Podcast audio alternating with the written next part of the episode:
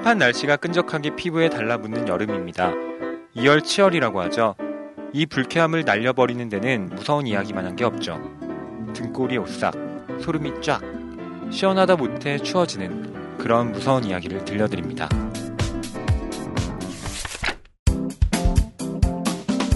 안녕하세요. 어서옵시오. 박수진. 김현진. 허입니다. 예, 오늘은 무서운 얘기를 할 건데요. 뭐 무서운 얘기 좋아하시나요? 저는 무서운 얘기 안 좋아해요. 훨씬 무서운 얘기 좋아하세요? 어, 아니요. 저 별로 안 좋아해요. 뭐야, 셋도 안 좋아해. 어, 셋다 무서운 얘기 안 좋아하는데, 그거에 대해서 하게 됐네요. 지난번에 저 여행 얘기하면서도 셋 다 여행 안 좋아하고 무서운 얘기하면서도 셋 다 무서운 이야기를 안 좋아하는. 저도 별로 안 좋아하거든요. 저는 무섭지가 않아요. 어, 그런 게 안 무서우세요? 안 귀신 나오고 괴물 나오고 이런 어. 게? 저는 영화나 소설을 무서운 걸 왜 봐야 되는지 잘 모르겠고. 아, 난 돈 내고 좀 즐거우고 싶거든요. 그래서 전 영화를 볼 때도 이왕이면 블록버스터 같은 거 보고 어, 빵빵 터지고. 네. 저도 그런 편인데 오늘 재밌는 방송을 위해서 일부러 좀 무서운 영화들도 좀 보고 그랬습니다. 저도 막 일부러 여러 가지 찾아왔는데 그럼에도 불구하고 무서운 게 없었어요. 좀 제발 나를 좀 무섭게 해줬으면 좋겠는데 무섭지가 않아. 오, 어, 오늘 뭔가 박 기자님 얘기가 기대됩니다. 아니, 거의 뭐 이건 해병대 네. 귀신 잡는 해병대의 그 코스인데요. 무서운 얘기 안 좋아한다고 하지만 열심히 준비했거든요. 진짜 무서웠던 것들만 엑기스만 모아서 소개해드릴 테니까 잠시만 기다려주세요.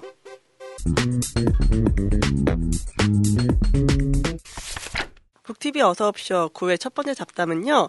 나는 좀비를 만났다 라는 주제로 이야기 나누려고 해요. 어, 먼저 현진 씨가 SNS상에서 모아온 공포, 무서운 얘기들 어떤 얘기가 있었나요? 이 날씨가 날씨인 만큼 7월이다 보니까 다들 집에서 무서운 컨텐츠를 다운받으시기도 하고, 뭐 댓글을 달기도 하셨어요. 어, 우선, 그, 무서운이라는 그 키워드를 가지고 검색을 해보면 걸리는 것들이 뭐, 아저씨, 꿈, 엄, 언니, 말, 신인, 뭐 이런 키워드들이 있어요. 아저씨가 왜 무서워요? 언니는 왜 무섭고? 왠지 그 무서운 살인 사건이나 아니면 뭐 연관된 것들을 생각해 봤을 때 뭔가 오싹한 그 살인마도 왠지 나 음. 아저씨일 것 같다는 이게 좀 편견일까요? 저는 살인마가 아닙니다. 아저씨 어, 씨 아저씨, 아니시잖아요. 아저씨 아니니까 괜찮아요. 그 연관어에 보면은 신인이라는 컨텐츠가 있잖아요. 근데 음. 이게 무서운 영화에 신인들이 무서운 영화로 많이 데뷔를 한 다고 하더라고요. 아, 그쵸, 보통. 예. 그 예전에 그 여고괴담 혹시 음. 보셨나요, 아, 평론가님? 예. 아 공포 영화의 걸작이라고. 그래서 여고괴담에서 최강희, 그리고 여고괴담 2에서 공효진, 김규리, 박예진, 3에서는 조한, 송지효, 박한별, 그리고 4까지 나왔는데 김옥빈, 그리고 5에서는 오연서 같은 그런 배우들이 등장을 했대요. 그런 어, 것 같아요. 요즘 나름 되게 핫한 배우들이 많이 출연하는데요. 이- 이런 귀신 얘기뿐만 아니라 그 무섭다는 감정을 뭐 특히 K 그 핸드폰 요금 폭탄 저도 가끔 저도 가끔 맞아요. 정말 무서워요. 그런 뭐 무서운 요금 폭탄뿐만 아니라 저희가 나중에 다룰 좀비와도 연관이 있는 괴물이라든지 증오, 부작용, 뭐 약 같은 거 먹고 나서 좀 부작용이요? 무섭잖아요. 저는 그게 제일 무섭더라고요. 어, 약 부작용이요. 네. 왜요? 무슨 약 드시길래? 아 계속 또 이렇게 공격하시는구나. 아니 뭐 부작용하면서 성형 부작용인데 또. 네, 저 성형은 안 했어요, 진짜. 어, 네. 네. 갑자기 째려보시네.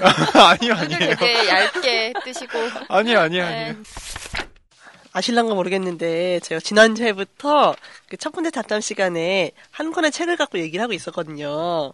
오늘은 저희가 나는 좀비를 만났다라는 책이에요.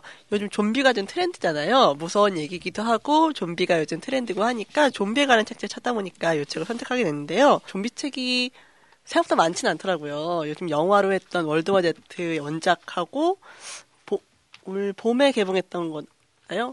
그 Warm Bodies? 네, Warm Bodies. 요 정도가 좀 많은 것 같은데 그 중에서 좀비에 대해서 약간 문화 인류학적으로 기원을 찾아가는 책이라서 나는 좀비를 만났다라는 책을 선택을 해봤거든요.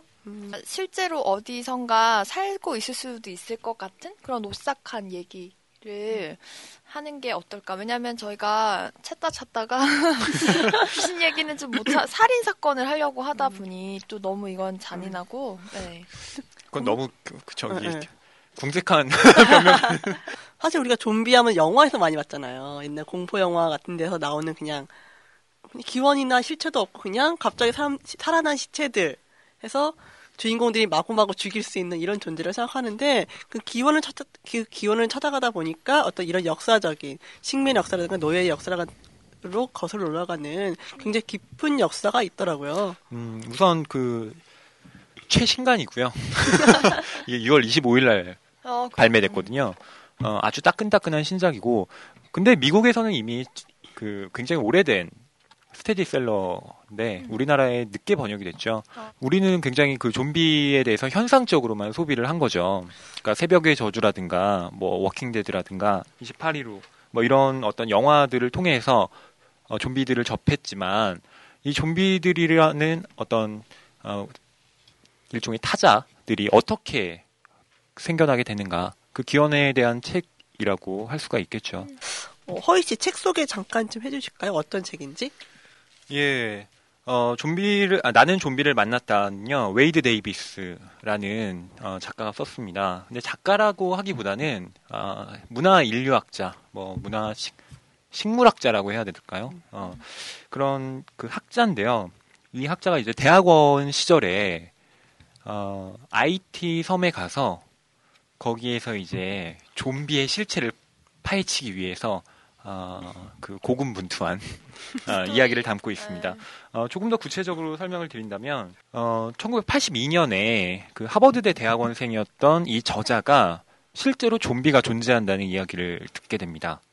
그래서 이 IT 섬으로 떠나게 되는데, 어, 어떤 사건이 IT 섬에 있, 었냐면 1962년 봄에 그 병원 응급실에 그 클레어 비우스 나르시스라는 40대 농부가 어, 응급실로 와서 금방 숨지게 됩니다.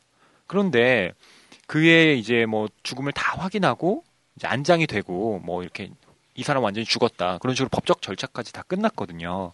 그런데 이 죽은 남자가 18년 뒤에 고향 마을의 시장에서 다시 그 사람들 앞에 나타나게 됩니다.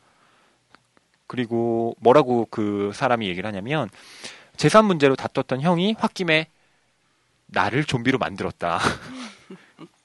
예, 뭐 이런 식으로 얘기를 하는 거예요. 그래서 이제 아, 계속 추적을 하게 됐는데 알고 보니까 이제 이 IT 섬에 사람을 좀비로 만드는 독성 물질이 존재한다. 물론 이게 화학 물질이 아니고요. 네. 예, 자연상에 존재하는 여러 가지 뭐 독성 물질을 결합시켜서 만든 건데 이 물질을 이제 적당량을 투여하면 이 사람의 신체 활동을 굉장히 저하시키는 거예요. 그래서 거의 나중에는 뭐 죽은 것처럼 음, 보이게 만들고 나중에 해독제를 투여하면 다시 살아나게 하는. 로미오와 줄리엣에서 줄리엣이 마지막에 이렇게 독약 먹고 약간 그렇죠. 죽은 척 하잖아요. 어, 네. 생각해보니까 줄리엣도 약간 좀비인데요. 죽었다 살아났는데. 어, 그 약이 아마 IT 섬에 있었던 건지도 몰라요. 음, 농담인데? IT 섬에서 진지하게 받아들였어요.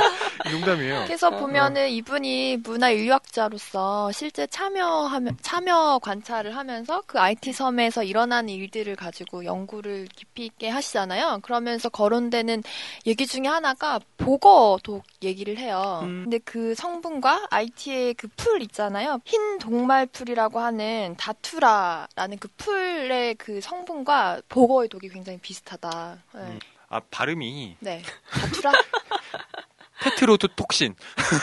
테트로드 톡신이요. 그러니까 말하자면 이 테오 토르 아 테, 테트로드 톡신. 예, 테트로드 톡신을 이제 사람이 이렇게 뭐 피부로 흡수하게 되거나 아니면 뭐 먹게 되거나 이렇게 되면 어 거의 마취처럼 음, 그런 상태가 되는 거죠.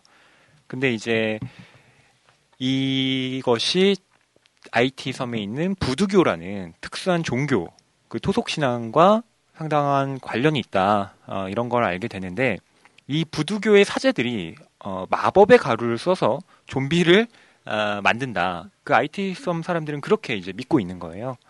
그래서 저자가 진짜 이 부두교 의식에도 참가하고 실제로 어 그러면서 막 체험도 해요. 그런 막이 약간 그 몽환적인 거- 실제로. 예, 그런 체험도 하고 빙의된 네. 그런 체험도 하고요.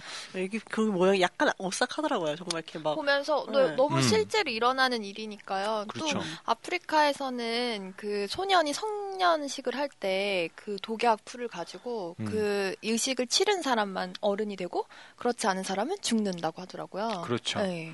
예. 그렇게 해서 뭐 알게 되는데 예, 근데 이제 저자가 궁금했던 건 이 사람들이 왜 좀비가 되었느냐. 그러니까 뭐 사실 어떤 성분에 의해서 좀비가 되었느냐도 원래 그게 이제 목적이었지만 사실은 이 사람이 알게 된 건 이 좀비가 됐던 사람들의 공통점이 전부 그 마을에서 금기시하는 그런 관습법들을 어긴 사람들이에요. 예를 들면 뭐 다른 사람들에게 뭐 폭리를 취하지 말라라든가 이런 식의 어떤 마을에서 지켜야 할 공통적인 법이 있는 거죠. 근데 그런 것들을 그 좀비가 된 사람들은 어겼고 거기에 대해서 이 마을 사람들이 제재를 가한 거죠. 좀비를 음. 어, 좀비로. 만들어라 이런 거. 그렇죠. 이제 이게 또 뭐랑 또 연관이 되냐면 IT의 역사하고도 또 연관이 되거든요. 아, 저도 이 책 읽으면서 제일 흥미로웠던 게 IT의 역사였거든요. 왜냐하면 IT라고 하면 저희는 사실 그 어, 지진 중남 중남미에 있죠. 중남미에는 섬나라고 전에 지진으로 되게 지진으로 되게 모든 것들이 무너졌다 이 정도만 알고 있는데 알고 봤더니 IT가 최초의 흑인 공화국이더라고요. 네, 예, 흑인 도미니카. 공화국 바로 옆에 붙어 네. 있는 네. 근데 그런 역사들을 얘- 그 함께 얘기를 읽다 보니까 그 좀비라는 것들이 아니 무서운 존재 이런 것이 아니라 그 아프리카 아프리카에서 중남미로 사람들이 노예를 실려오면서 이 사람들이 가진 역사라든가 역사가 가지고 온 종교적인 뿌리 같은 것들이 섞여지면 하나의 그 문화적인 그리고 사회적인 법률 처럼 됐다는 것들을 알게 되면서 그냥 무서웠다는 느낌 이상으로 좀 신비롭다는 이- 신비롭다? 이런 느낌도 많이 받게 됐고요. 좀 많이 오싹하더라고요. 그 IT가 미국, 스페인, 프랑스의 지배를 받으면서 그 노예 들이 처참한 그런 환경에 빠졌다고 해요. 그래서 뭐 1년에 실제로 그 농장에서 일을 하다가 15,000명 정도의 가량 되는 사람들이 죽어가기도 하고 노예가 만약에 내 자식이 다시 노예의 삶을 사는 게 너무 싫어서 본인이 낙태를 하기도 하고 뭐 이런저런 얘기들이 많더라고요. 근데 가죽을 절반을 벗겨서 그 노예를 실제로 걸어놓고 사람들이 보게끔 그렇게 했다고 하더라고요. 그 사실 귀신 얘기보다는 그 처참했던 노예의 환경에 대해서 너무 적나라하게 얘기를 하고 있어요. 사실 뭐 정말 무서운 거는 정말 좀비보다 이 책에서 정말 그 노예주 농장 주인들이 노예에게 했던 잔악한 행위들이 사실 더 무서웠거든요. 그러니까 사실 보면은 이런 좀비보다 사람이 더 무서운 것 같아요. 책에 나오는 생생한 그 얘긴데요. 인간이 이렇게 무서울 수도 있겠다는 생각이 드네요. 280페이지에 나온 얘긴데요. 문서로 기록된 일부 소유주들의 월권 행위들은 도저히 믿어지지 않았다. 25년 동안이나 쇠사슬에 묶여 있던 노예도 있었다. 한 악명 높은 소유주는 잘못을 저지른 노예들을 못 박아 매달아 두려고 항상 망치와 못을 들고 다니기도 했다. 끓는 사탕수수 당미를 맨살에 뿌리는 것을 비롯해서 구리로 된 철사로 입술을 꿰맨다든가 남녀를 막론하고 성기를 절단하거나 심지어 생매장도 서슴지 않고 행해졌다. 맨살에 당미를 바른 남자 노예들을 한데 묶어 개미가 지나는 길에 던져놓기도 했고 한쪽으로 사방에서 못이 튀어나와 있는 맥주통에 넣고 뚜껑을 닫아두기도 했다. 항문에 화약을 채워넣고 불을 붙이는 고문은 어찌나 흔했던지 오죽하면 검둥이 똥구멍 폭파시키기라는 말이 나돌았다. 노예 학대가 얼마나 체계적이었는지 집행자라는 직업도 생겼고 법으로도 이들의 급료를 정해줄 정도였다. 이를테면 산채로 화형시키는 대가로 이들이 챙긴 수수료는 프랑스 돈으로 60파운드였다. 목을 매달면 30파운드, 인두로 낙인을 찍거나 귀를 베어버리면 5파운드에 불과했다. 저는 우선 괴물들의 공통점이 뭘까? 뭐 귀신이나 좀비들이나 괴물이나 네. 따져봤는데 아, 나왜 이렇게 다 따져보지? 할 게 없어서 그래요. 따져왔네. 따져봤는데 공통적인 건 그 기원이 전부 다 인간이라는 거예요. 귀신도 인간이죠. 그쵸? 그 다음에 좀비도 인간이었죠. 음. 괴물도 그 진격의 거인 요즘에 유행하는데 네. 그 진격의 거인도 사실 인간이거든요. 어, 저 최신판을 계속 다 찾아보고 있어서 알아요. 매니아. 아, 나 뭐 이런 것만 매니아니. 잔인한 고문의 역사. 응. 네, 근데 왜 인간에게 가장 공포를 주는 건 다 인간의 형상을 하고 있을까? 그게 좀 의미심장한 것 같더라고요. 그러니까 인간에게 가장 무서운 건 어, 다른 종이 아니라 결국 같은 종. 왜냐하면 인간이 무슨 생각을 하고 있는지 저 사람이 무서운 어, 존재. 그렇죠. 다른 어떤 존재인지를 우리는 알지 못하죠. 어. 저 사람들의 마음속이 보이는 것도 아닌데. 그러니까 그 사람들에게 내가 알지 못하는 뭐 위험스러운 존재라는 인식이 든다면 그 사람들에게 괴물의 형상을 씌우는 거죠. 어, 그래서 아까 소셜 트렌드 키워드에 귀신 이런 게 아니라 음. 아저씨, 언니 그렇죠, 그렇죠. 이런 게 있었나 봐요. 음, 그래서 저는 사실 뭐 귀신 이 무섭냐, 좀비가 무섭냐 보다는 누가 제일 더- 무서운 건 인간이었던 음. 것 같아요. 인간이 저지르고 있는 그 행적. 저는 아, 이렇게 하면 또 인간 비판이 됐지만 저도 뭐 그 휴먼으로서 음. 얘기한다면 동물들이 봤을 때 너희들은 뭐가 제일 누가 제일 무섭니? 이렇게 뭐 닭들이나 돼지한테나 소들한테 물어본다고 치면 어, 걔네들은 다 똑같이 인간들이라고 대답할 것 같아요. 음. 왜냐면 우리는 그다 가둬놓고 어, 그냥 이렇게 아무 망설임 없이 사육하고 그쵸. 우리 먹잖아요.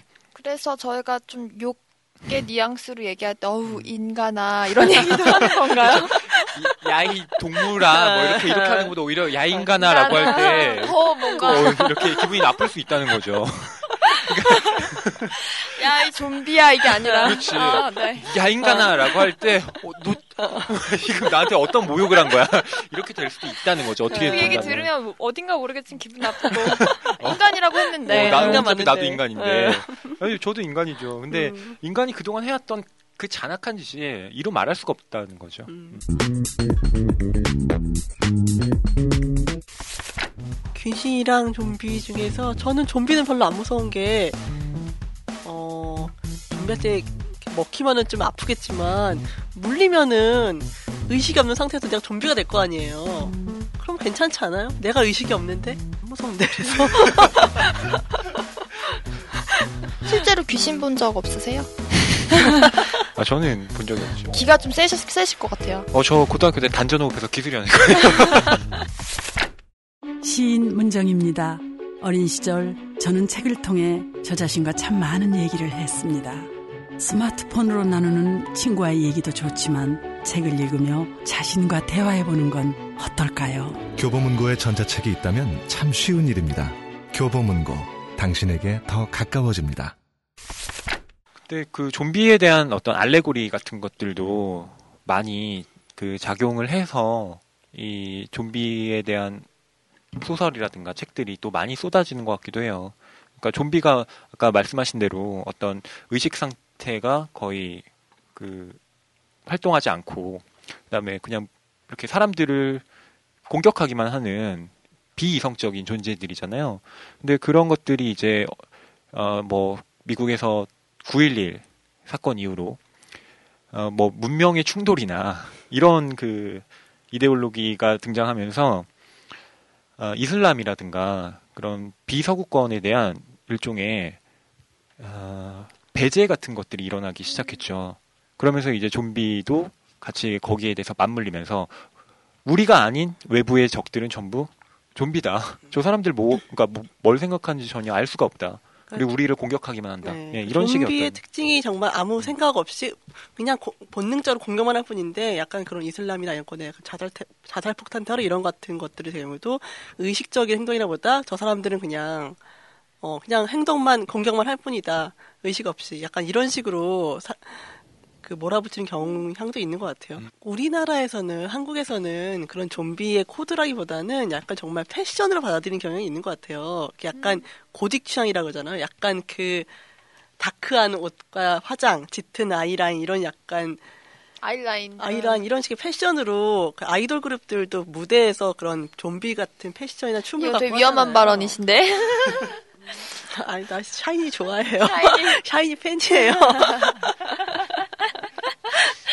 우선 뭐 좀비를 굳이 풀이를 한다면 언데드잖아요. 그러니까 죽었음에도 죽지 않은 자인데 저는 그 아, 살아 있으면서도 뭐 죽어 있는 자, 뭐 말을 바꾸면 그렇게 되는데 그런 형상이 요즘에 사람들의 삶과 거의 일치한다는 것 같기도 해요. 그러니까 뭐냐면 사람들이 그 요즘 사회에서 생각하지 말아야 돼. 생각하면 더 피곤해. 그냥 회사에 아무 어, 비판하지 말고 그냥 다니고 정규직으로 버티는 게 어, 짱이야. 이런 식의 어떤 마인드를 가지고 그냥 살잖아요. 근데 이게 어떻게 보면 좀비랑 똑같은 거죠. 음. 그냥 열심히 직장인, 어, 직장인 까기 아니 아니 아니요 직장인 까기가 아니라 직장인 제 뒷담화 이 좀비가 왜 유행하느냐, 왜 아, 사람들이 네. 공감을 받느냐라고 했을 때 그게 자신의 삶 같은 거죠. 그러니까 어. 좀비가 어 아까 뭐 제가 9.11 테러 이후에 뭐 이슬람이나 이런 어떤 타자들을 배제하는 방식에 작동하는 그런 형상이라고 말씀을 드렸지만 그런 반 그런 반면에 또 좀비 자신이 우리다 라는 음, 의식도 동시에 존재하는 거죠. 되게 일리 있는 말씀인 것 같아요. 좀 좀비가 남 같지 않고 나 같기도 하고. 그렇죠. 네. 그러니까 나도 뭐가 이렇게 터졌다 그러면 우우 하면서 이렇게 막 쫓아가고 그렇잖아요. 그러니까 그걸 이제 좀비의 사회학이라고 본다면 음, 사람들이 요즘 행하고 있는 것들이 정말 자신이 자신의 생각대로 주체적으로 자기 행동을 결정하고 있는 걸까? 음, 아닐 수도 있다는 거죠. 좀비가 네. 그 파국에 등장하는 캐릭터기도 해요. 마- 근데 네. 요즘에 그 인문학에서 많이 얘기했던 그 담론 중에 하나가 그 파국이에요. 그러니까 이 세계가 점점 파국으로 치닫고 있다. 음. 지금 이 시대의 사람들이 좀비고 우리는 파국의 전 시대에 살고 좀비 있다. 아니에요. 아, 이럴 수도 있다는 네, 거죠. 이- 아, 좀비가 정말 기하급수적으로 늘어나잖아요. 한 명, 책에서 뭔가 하나, 한 명, 하나의 좀비가 발생하면은 주변에 순식간에 전염이, 감염이 돼서 마을 하나가 뭐 몰살되고 이런 얘기가 계속 나오거든요. 네, 그 영화에서도 이스라엘이 그 장벽을 치는 거예요. 실제로 좀비가 존재할 수도 있다는 가설을 이스라엘 국가는 자기들이 그 받아들이고 어마어마한 장벽을 쌓아서 들어오는 길을 다 막고 좀비들을 못 들어오게 막, 막는데 갑자기 그 노래를 부르기 시작하니까 좀, 좀비들이 힘을 얻어서 그 장벽을 다 타고 올라오거든요. 근데 순식간에 네. 그 나라 하나를 집어삼키더라고요. 음. 그, 그 지금, 예. 저기 나는 좀비를 만났다에 앞에 추천사를 쓴 사람이 그 슈테펀 한트케라고 서강대 교수인데 예, 이분이 그 월드워 Z에 대한 네. 얘기를 해요. 근데 뭐라고 얘기를 하냐면 좀비가 미국 보수주의자들의 염원과는 상관없이 국경을 넘어 밀려 들어오는 불법 이민자들의 물결을 반영한 거다라는 음. 해석을 해요. 근데 저는 이거 굉장히 일리 있는 해석이라고 생각하거든요. 음. 그러니까 아까 장벽이라고 했지만 이슬라 이스라엘이 네. 어, 이- 일종의 시오니즘을 가- 갖고 있고 어, 타 민족들을 그 물론 그 아픈 홀로코스트의 역사가 있지만 현재는 음, 그런 잘못들을 사실은 좀 반복하는 답습하는 것도 있는데 그런 어떤 그 장벽 같은 것들을 일종의 좀비들이 계속 음. 넘잖아요. 그러니까 그 좀비들이 그 알레고리로 본다면 꼭 나쁜가? 이라는 생각이 들 수도 있다는 거죠. 음. 공포라는 게 네. 불확실성에 대한 어, 작용으로 생겨나는 거잖아요. 그러니까 어떤 실체를 알 수 없는 것들에 대해서 어, 불안감을 느낄 때 우리는 거기에 대해서 공포를 느끼게 되는데 예전에 뭐 문학으로 따진다면 공포 소설의 원조는 프랑켄슈타인이죠. 음. 근데 어. 프랑켄슈타인은 이제 뭐 인간들의 시체를 조각조각 이렇게 다 네. 모아서 붙인 마- 아, 건데 그때의 프랑켄슈타인은 일종의 인간이 되고 싶은 존재였죠. 우리나라의 구미호도 마찬가지고 항상 인간이 되고 음. 싶어 하잖아요. 근데 이제 그 트렌드가 점점 바뀌어요. 근데 이제 그 드라큘라, 네. 드라큘라는 굉장히 이지적이고 어. 어, 인간들의 그, 그 흡혈을 해야만 살 수 있는 그러면서 항상 밤에만 활동하고 비밀을 감춘 아, 좀 그런 이지적인 존재로 나온다면 요즘의 좀비들은 정말 생각이 없죠. 귀여워요. 아니 근데 그게 네. 왜 그러냐면 그 당, 당대 어떤 사회상을 저는 공포 소설이나 공포 영화들이 반영하고 있다고 생각하거든요. 그냥 이렇게 뜬금없이 나온다기보다는 그 시대가 추구했던 방향성들이 계속 나온다는 거죠. 그러니까 뭐 프랑켄슈타인 같은 경우는 뭐 계몽주의 시대 사상을 그 반영한다면 그다음에 뭐 드라큘라 같은 경우는 이제 인간의 이성이 가장 이렇게 급상승할 때 이제 산업사회라든가 이런 것과 맞물리면서 인간이 갖고 있는 이성이라는 것들이 어, 갖고 있는 어떤 공포 그 자체를 묘사한 거라고 볼 수도 있겠고 좀비 같은 경우는 요즘에 이 사회가 어, 거의 뭐 이렇게 자신의 주체성을 잃어버린 인간들이 이렇게 횡행하고 있는 이런 것에 대한 어떤 상징이라고 볼 수도 있을 것 같고 또 동시에 어, 뭐 이민자라든가 이런 어떤 급속한 그런 흐름 속에서 이 사람들을 과연 어떻게 봐야 될 것이냐 음, 그러니까 라는- 급격히 그렇죠. 늘어나는 잘 익숙하지 않은 존재에 대한 두려움 같은. 그렇죠. 네. 이주 네. 노동자들 같은 경우도 우리나라에도 많이 와 있잖아요. 네. 근데 우리가 그 사람들을 볼 때 지하철이나 버스에 이렇게 대중교통에 앉아 있을 때, 어, 막 이렇게 흥, 슬슬 피하는 사람들도 있잖아요. 어우, 냄새나, 뭐 이렇게 하면서. 만약에 우리가. 그런 사람들이 한두 명일 때는 우리가 이렇게, 피- 이렇게 무시하고 피할 수 있지만 그런 사람들이 만약에 지하철 한 칸에 가득 타 있다 생각하면은 갑자기 무- 도- 공포를 느끼게 되는 거죠. 음. 전 예전에 한번 방글라데시 사람들을 데리고 지하철을 타본 적이 있어요. 네. 제가 예전에 무슨 프로그램 하면서 방글라데시 사람들이랑 다 했는데, 와, 진짜 엄청 쳐다보더라고요. 네. 저는 그런 시선을 그들의 이제 입장에서 봤을 땐 굉장히 불편할 것 같다는 생각이 음. 들었어요. 그, 뭐, 좀비와 관련된 책을 인문학적인 걸 하나 추천해 드린다면, 그, 조르조 아감벤이라고 호모사케르라는 음. 어, 연작을 내고 있는 이탈리아 철학자가 있는데 그 호모사케르의 어원 자체가 그거예요. 그러니까 어원은 성스러운 인간인데 어, 제물로 바쳐질 수도 없고 그렇다고 살인 그러니까 인간이 죽일 수도 없는 음. 원래 그런 존재를 뜻하는 건데 굳이 이제 의역을 한다면 일종의 희생당한 인간이에요. 음. 그러니까 마을에서 배제시키는 거죠. 그 어떤 정치적 권리를 전부 다 박탈시킨 다음에 이제 그 사람들이 단순히 살아만 있게 하는 거예요. 그러니까 그 사람들은 살아 있지만 모든 정치적 권리를 박탈당했으니까 이건 뭐 살아 있다고 보기도 애매한 그런 상태가 되거든요. 근데 아감벤이 주장하는 건 어, 요즘에 일어나고 있는 전 사회적인 흐름이 인간들을 전부 다 호모사케로 만들고 있다는 거예요. 예를 들면 관타나모 그 음. 9.11 테러 이후에 그런 수용소라든가 그다음에 어, 여러 가지 그 우리나라만 해도 그 뭐 용산 사건도 그랬고요. 음. 네. 어, 법적 권리를 박탈당한 사람들에 대한 이야기를 하고 있거든요. 근데 그 호모사케르와 그다음에 이 좀비가 저는 읽으면서 굉장히 많은 상관관계를 갖고 있다라고 생각을 했고 한번 겹쳐 읽어봐도 좋지 않을까 어, 그런. 생각이 들어요. 저는 그래서 아까 이 책하고 나는 좀비를 만났다 말고도 좀비 책을 몇 가지 봤어요. 뭐 이거는 좀 가볍게 접근하는 책, 음. 그 월드워 제트의 원작자가 썼던 책 중에서 좀비 서바이벌 가이드. 원래 이 이건 책이 좀 봐야겠네요. 음. 이 책이 원래 그 좀비 세상에서 살아나는 방법을 쓴 거예요. 그래서 무조건 다 아. 대피하는 방법, 공격하는 방법, 음. 좀비의 특징 이런 것들을 막 되게 진짜처럼 막 썼거든요. 실제로 근데 이 책이 가설인가요? 가설이죠. 근데 되게 진짜처럼 쓴 거예요. 아, 네. 이 책이 원래 논픽션인데 논픽션 사상으로 너무 베스트셀러가 된 거예요. 그래서 이 책을 바탕으로 이 뒷, 이게 이그 가상의 역사를 가지고 쓴 책이라서 요거를 진짜 소설로 해서 세계대전 Z라는 책을 썼고요. 아, 그 World War. 책이 예, 네. World War Z 영화가 된 거거든요. 아. 그러니까 어떤 경우는 이 좀비 서바이벌 가이드가 기원이 된 책 같은 거라고 할 수 있죠. 근데 네, 그 World War Z 네, 네. 관련해서 그 소셜에서 오고 간 얘기들을 좀 살펴보니까 되게 평이 많이 갈리더라고요. 그게 또 소설 원작인데 네. 그 요즘에 소설이나 웹툰 같은 것을 무서운 얘기들을 바탕으로 해서 영화가 많이 만들어지더라고요. 뭐 은밀하게 위대하게 같은 경우가 그렇고 네. 또 강풀 만화 원작으로 해서 그 만들어진 영화들 뭐 이웃사람 같은 것 외에도 다른 웹툰들도 다 이제 영화화를 준비하고 있다고 하더라고요.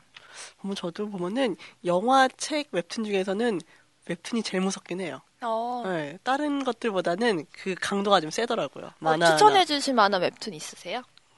그냥 강풀 만화 제일 무섭던 것 같아요. 약간 어, 그 이상한 그림 어색 전혀 무서울 것 없는 그림체인데 이상하게 보면 어색해지는 느낌. 음. 네, 오히려 저 극사실적인 그림체 말고 그 딱 만화적인 캐릭터가 나오는데 분위기가 딱 오묘하니까 확실히 그게 좀 무섭긴 하더라고요. 뭐 조명각이나 당신의 모든 순간 뭐 이런 어, 소설들을 원작으로 뭐 영화도 많이 만들어지고 네. 뭐 웹툰을 바탕으로도 만들어지는데 중요한 건 그 영화를 보고 사람들이 원작도 많이 찾는다는 거죠. 그쵸. 네. 그러니까 이제 뭐 박범신 작가님 뭐 그렇죠. 얘기를 한다면 네. 은교 같은 경우도 음. 네. 영화로 만들어지고 나서 그 후에 더 네. 많이 사람들한테 읽혔거든요. 읽히고. 그렇죠. 그리고 뭐 이렇게 위대한 개츠비 같은 경우도 영화는 우리나라에서 크게 흥행 안 했는데 원작은 관심 받아서 되게 흥행을 했- 많이 팔렸거든요. 서점에서요? 네, 서점에서는 베스트가 됐는데 극장에서는 약간 재미를 좀 못 본 것 같더라고요. 무섭고 사람들이 좋아했던 작품 중에 퇴마록이 이번에 음. 영화화되는 소식이 있더라고요.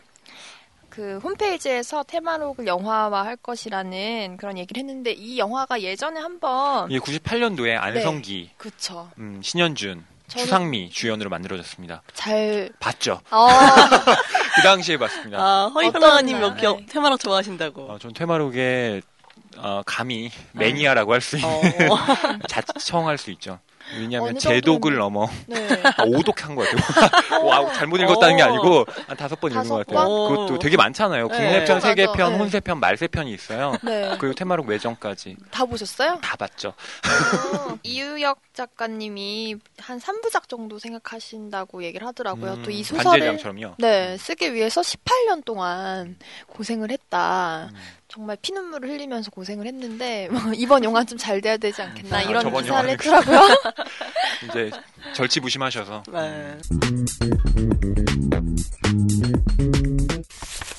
저희가 지금 좀비 얘기를 많이 했는데요. 저희가 얘기한 적 나는 좀비를 만났잖아요. 근데 사람이 더 무서웠다는 결론이 나왔네요. 거기 제목을 나는 인간을 만났다. 그러면 오늘 방송 제목을 나는 인간을 만났다. 어, 제일 무서운 얘기가 인간을 만났다가 되면 제가 사실 아유. 오늘 무서운 얘기를 해야 되는데 네. 저희 셋 다 맨날 여행 얘기를 해도 여행 얘기 안 하고 피디님께서 힘드시겠어요. 원래 남양 특집으로 가자는 거였는데 네. 이 남양 특집이 아니라 인간 비판이 됐어요. 내가 싫어져 막. 어, 내가 왜 인간이야? 무서운 얘기 있으면 많이 좀 보내주세요. 네, 저희가 무섭다고 했는데 무섭지가 않을 것 같은데 나름 그래도 재밌는 얘기 많이 했거든요. 예, 저희가 지금까지 어서옵쇼 그의 첫 번째 잡담 나는 좀비를 만났다 얘기를 했는데요. 좀비를 만났지만 인간이 무서웠습니다. 예, 두 번째 잡담 시간에는 저희가 각자 골라 무서운 책들을 소개해 드릴 테니까요. 잠시만 기다려 주세요.